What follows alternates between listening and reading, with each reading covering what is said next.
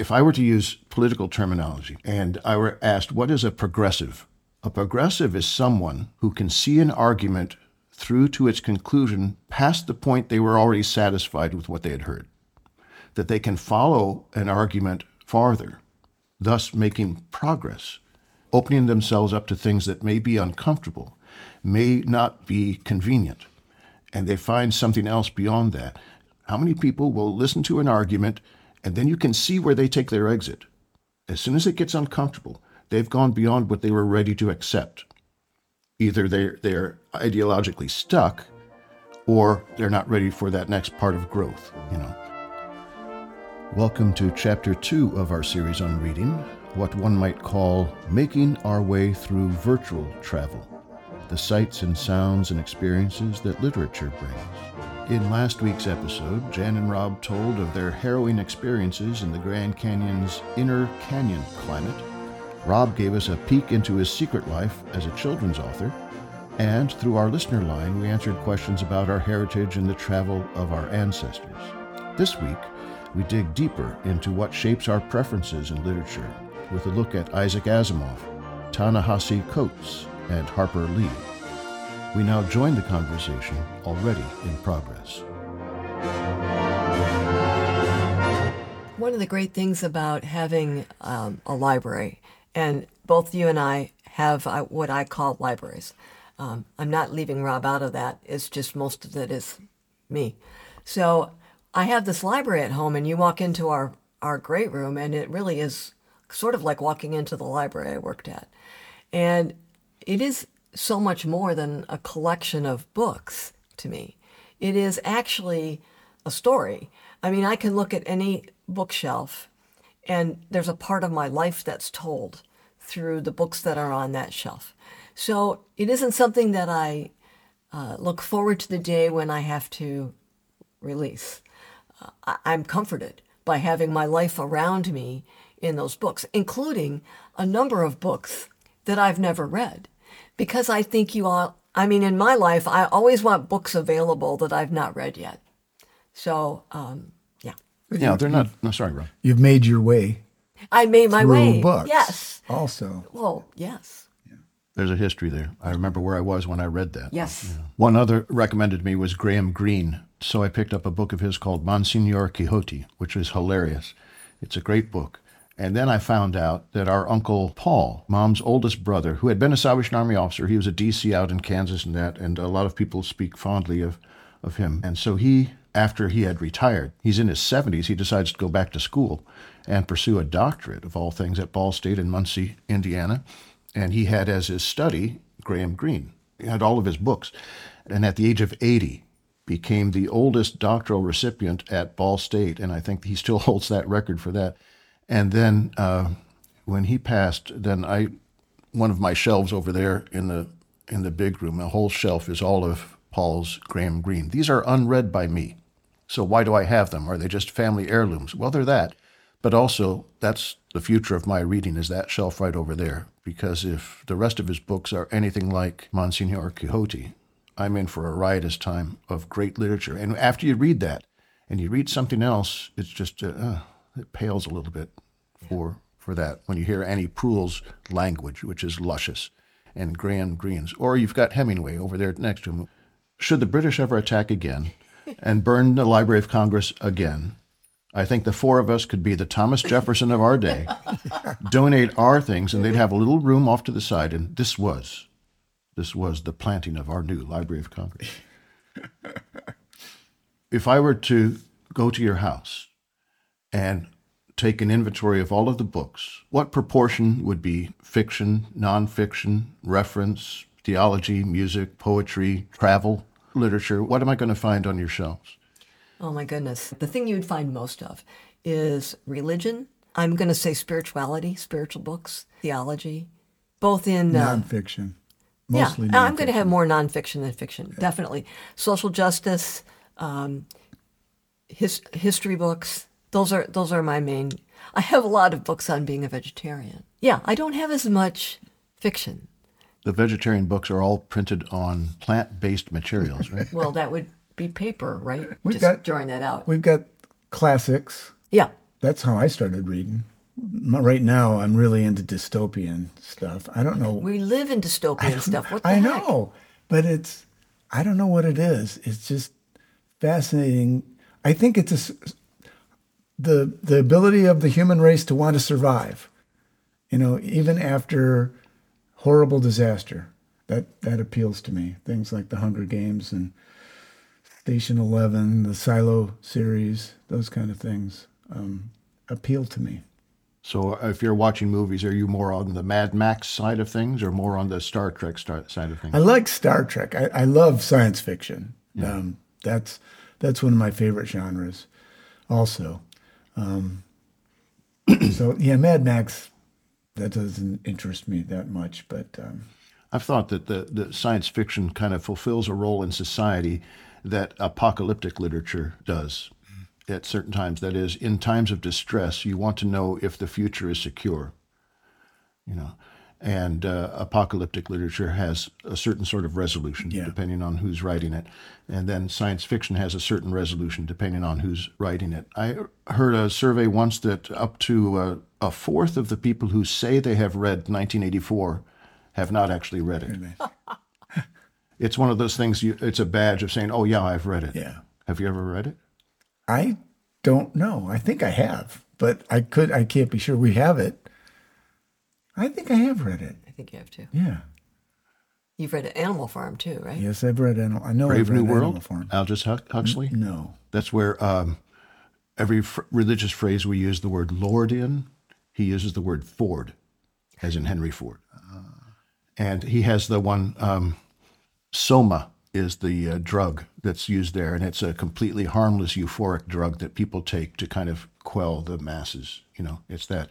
But Soma is, um, I'm I'm off on a tangent, I'm sorry. Soma is a poem out of Whittier. Whittier was against the religious fervor of the nineteenth century, and so he wrote a poem called The Brewing of Soma, which was a, a drink that certain priests would take, not in a Christian tradition, but other traditions, priests would, would have this and would put them into a frenzy. Yeah. And so he was against this kind of religious, ecstatic yeah. expression in community.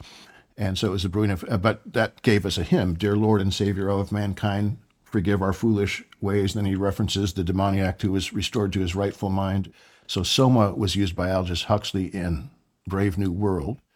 That one I've read a couple of times. nineteen eighty-four, I know what Room one oh one is. I know what Big Brother is. I don't think I've read it all the way through unless the book was starring John Hurt. then I've then I've read the book all the way through so, in cinema form. Here's a question. Um, we read a lot of a lot of books, and many of them leave our minds. Maybe not yours, Jim, but they leave my mind, they leave Rob's mind. Is there one or two, are, do you have a book that has actually had a significant impact on you, maybe even changed your life? Well, I have a copy of the Bible right yeah. here. Uh, I think that's cheating the question. Kind of. But uh, a book, I'll do this one. This is a little bit odd, but Isaac Asimov's Foundation series, the trilogy. Mm. I read that in graduate school. It's got to be on a shelf around here somewhere. It is a fantasy thing. It takes you into other worlds, and it shows you amazing things. It weaves through a mystery all the way through the, the series. And he gets to his penultimate chapter, where everything is going to be revealed. And he names that chapter, The Answer That's Satisfied. And it gives the whole resolution of this trilogy of books and how happy everyone in the story is to reach that resolution of that's what has been going on, that's what happened, there it is, cue the credits. That's the penultimate chapter, mm-hmm. because the ultimate chapter says, the answer that was true. The resolution is different. It's deeper. It's truer. And it taught me, don't accept things until you're happy with the answer you got. Follow it through to what the answer truly is. I think if I were to use political terminology and I were asked, what is a progressive? A progressive is someone who can see an argument through to its conclusion past the point they were already satisfied with what they had heard, that they can follow an argument farther, thus making progress, opening themselves up to things that may be uncomfortable, may not be convenient, and they find something else beyond that. And so the Asimov book is one that did that. Here's the answer that satisfies. How many people will listen to an argument, and then you can see where they take their exit? As soon as it gets uncomfortable, they've gone beyond what they were ready to accept. Either they're, they're ideologically stuck, or they're not ready for that next part of growth, you know. And if they're stuck, I, I don't know the solution. If they're not ready for growth, then give them time. But, and ourselves time, too. Give yourself time. If someone has presented something that is uncomfortable to you, figure out why. If you find a book on a shelf that offends you, figure out why. And if you've got something that is, is uh, rubbing that way, then it's time for growth, consideration, maybe, yes, ultimate rejection of it, but you've got an idea that you want to follow through. This is why I would call myself a progressive. I, I have to find out what's really the, at the root of what a person is saying. Not just, I okay, I've got my answer. I've got something for my core cadet sheet to fill out. Yeah. I'm ready to go. I, I can get my little pat on the head. But let's find something a little bit deeper, which I could circle back to the Bible again, but maybe that for another time. Yeah. Yeah. I went on a little long about that one. So, Jan, rescue us. Do you have something that is uh, that has maybe challenged you? Something that is, okay, I'm going to find a book that is not my cozy up book, but... Well, I think sometimes circumstances take us to different books, and um, and books that can make you uncomfortable. So when George Floyd was killed, uh, that happened at the same time that I was working at the Salvation Army with a number of young black adults. So we had conversations about race, and hugely important in my life were those conversations. I guess I thought about it because we mentioned Adley earlier, and he was one of the people always in the room. But at that same time, I picked up a book by an author called Ta-Nehisi Coates. It's called Between the World and Me. I actually got it as a free copy at a Library Association conference. So it's actually a, a reader's edition copy with lots of errors, as Rob got frustrated with when he read it. Anyway, there are many ways that we can walk in somebody else's shoes, which is an important thing to do in society. And one of them that's been most valuable to me is to read a book by somebody who's had a different life experience than me. And this is a story of Ta-Nehisi Coates. What he's doing is he's writing a letter to his son about what it's like to grow up as a young black man and the things that happened in his life. I used to have these same experiences when I would have conversation at, at the library at D H Q of being just stunned at how different my growing up experience was from some of the people in the room. But my world was opened in a good way when I read this book. There are many books like this where you can, maybe you don't know somebody that's in a certain circumstance. Uh, maybe they're Palestinian, maybe they're, I mean, it could be any number of people. But you want to understand their experience, and you don't know a person to talk to, but you can find a good book that will help you walk in their shoes. And it's been both one of the most enriching and challenging things, books I've ever read. I go back to it all the time. Anyway, I recommend that. Yeah, for me, it's the same thing. I've, I've never experienced racism uh, personally, uh, prejudice, but I can understand it better through a book. And that book for me was To Kill a Mockingbird. And and to, to get to where what you were saying earlier, Jim, I got to the to a very satisfying part of that book where uh, this black man has been accused wrongly. He's being defended by a white lawyer who does a marvelous job of defense. And you think, you know, when the jury goes out to decide, it feels good. You know, this man's done something that's not normal in that time, in that place. You mean the attorney? The attorney, yeah. And then the jury comes back and they convict him. And then he ends up running away and they, he's killed. That's not what I wanted to happen, but that's the reality of it. They're not all happy endings. They weren't happy endings in the case of that. It's a great book. I love it. And there's a very emotional part for me in that book where the black pastor and, and the African Americans that are present in the courtroom watching this um, this defense, um, they all have to sit up in the balcony. And um, Scout, Atticus Finch's daughter, who's actually Jean Louise, Um, she's in the up. She's in the balcony with the the pastor, this black pastor, and the and the group. After everybody files out, Atticus Finch walks out, and the pastor says, um, "Miss Jean Louise, stand up. Your father's passing." And that gets to me every time. Um, you know, I can't say anything more about it. It's just, it's one of those moving things that's just become part of of me through through this literature. One of the great things we did um, in sharing a book was we read that book together out loud to each other while we were traveling. Right. And uh, we haven't done that before, and I don't think we've done it since. We haven't. But it was a profound experience. And um, so there's this great quote that Atticus has in that book about empathy. And it is, first of all, he said, if you can learn a simple trick, Scout, you'll get along a lot better with all kinds of people. You never really understand a person until you consider things from his point of view, until you climb into his skin and walk around in it. That's what books can do. Yeah. They can help you look at things from somebody else's point of view. One of the things about To Kill a Mockingbird, again, is that it makes us uncomfortable.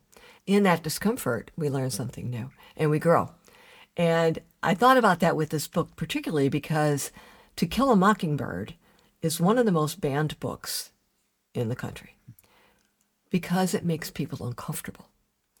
But the truths that are gained from that and the growth that occurs in learning and understanding um, are profound. So I hope that we consider that sometimes it's okay when kids are learning if they're uncomfortable and they read books. I can't, I can't. Read books that make you uncomfortable. Read banned books. Okay, we'd like to welcome back to our audience the alt-right members who took an exit after they heard George Floyd. And we want to let them know next week we have uh, we have Bill O'Reilly on, and he will be presenting Killing Genghis Khan, The Life and Loves of a Tyrant. So you'll enjoy that one. There's something for everyone here on Making Our Way.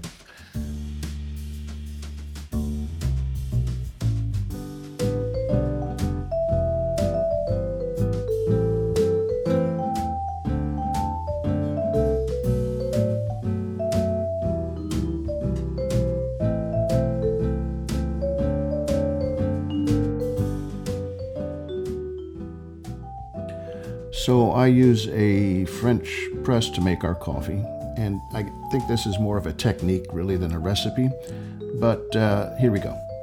I like whole bean coffee that I grind myself because it tastes better and it stays fresher longer, so I do that. But if only ground coffee is available or someone's giving it to me as a gift, that's fine.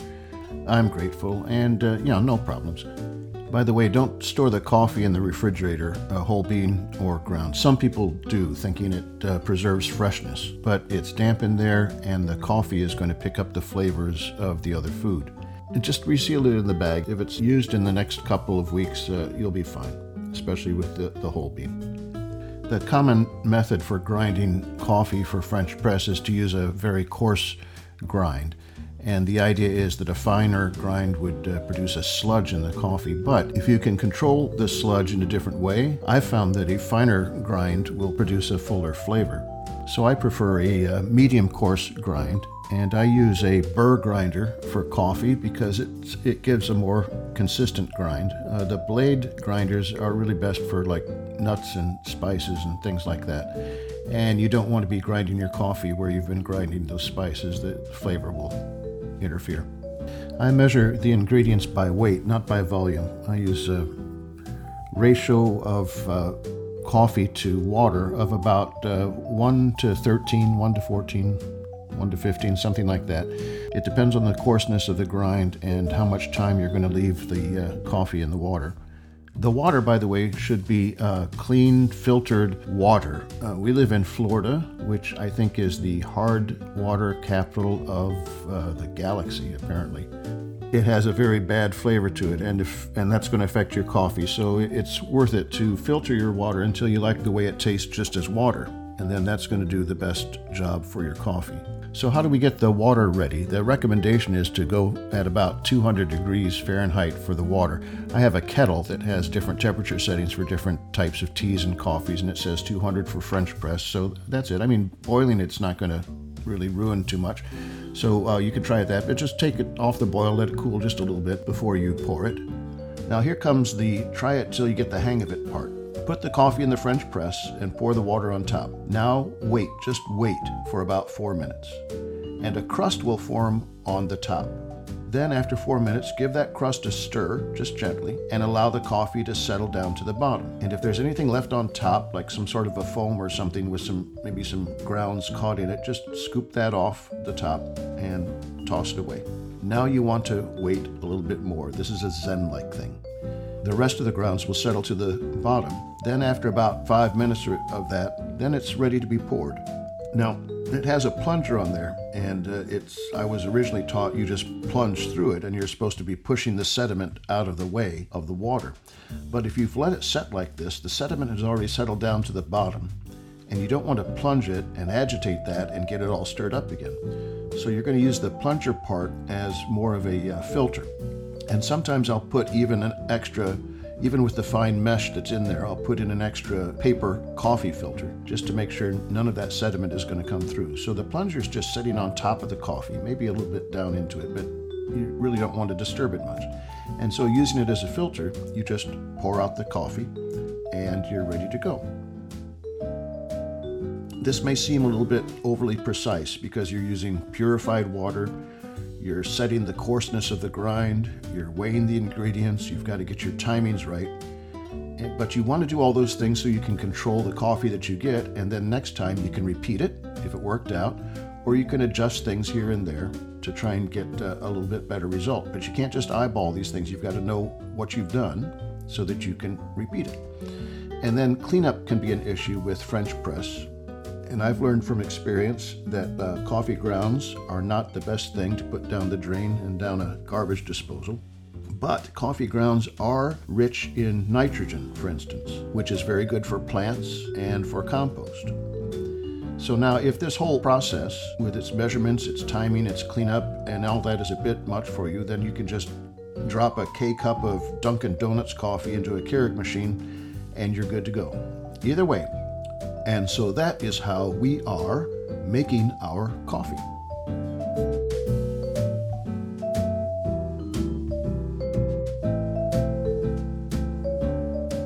So we'll put a bookmark in our discussion there, and in Chapter three we will conclude this extended discussion of books, literature, the importance of reading, and here is a preview of that episode. And that, uh, this is so fundamental to our republic, to the the maintenance and health of our democracy. It's an educated citizenry. Yeah. I mean, our the founders, they said that. You know, we needed an educated citizenry to make wise decisions, decisions based, based on facts, decisions based on truth. And today, that's so blurred. It's purposely blurred. And so it becomes even more so important for us to be able to read and, discern. As you said, discern and to check, uh, you know, what we're reading and what we're learning and what we're hearing with what the facts are. That and more to come. This has been Jan and Rob, Deanna and me, Jim, and we are Making Our Way. Until next time.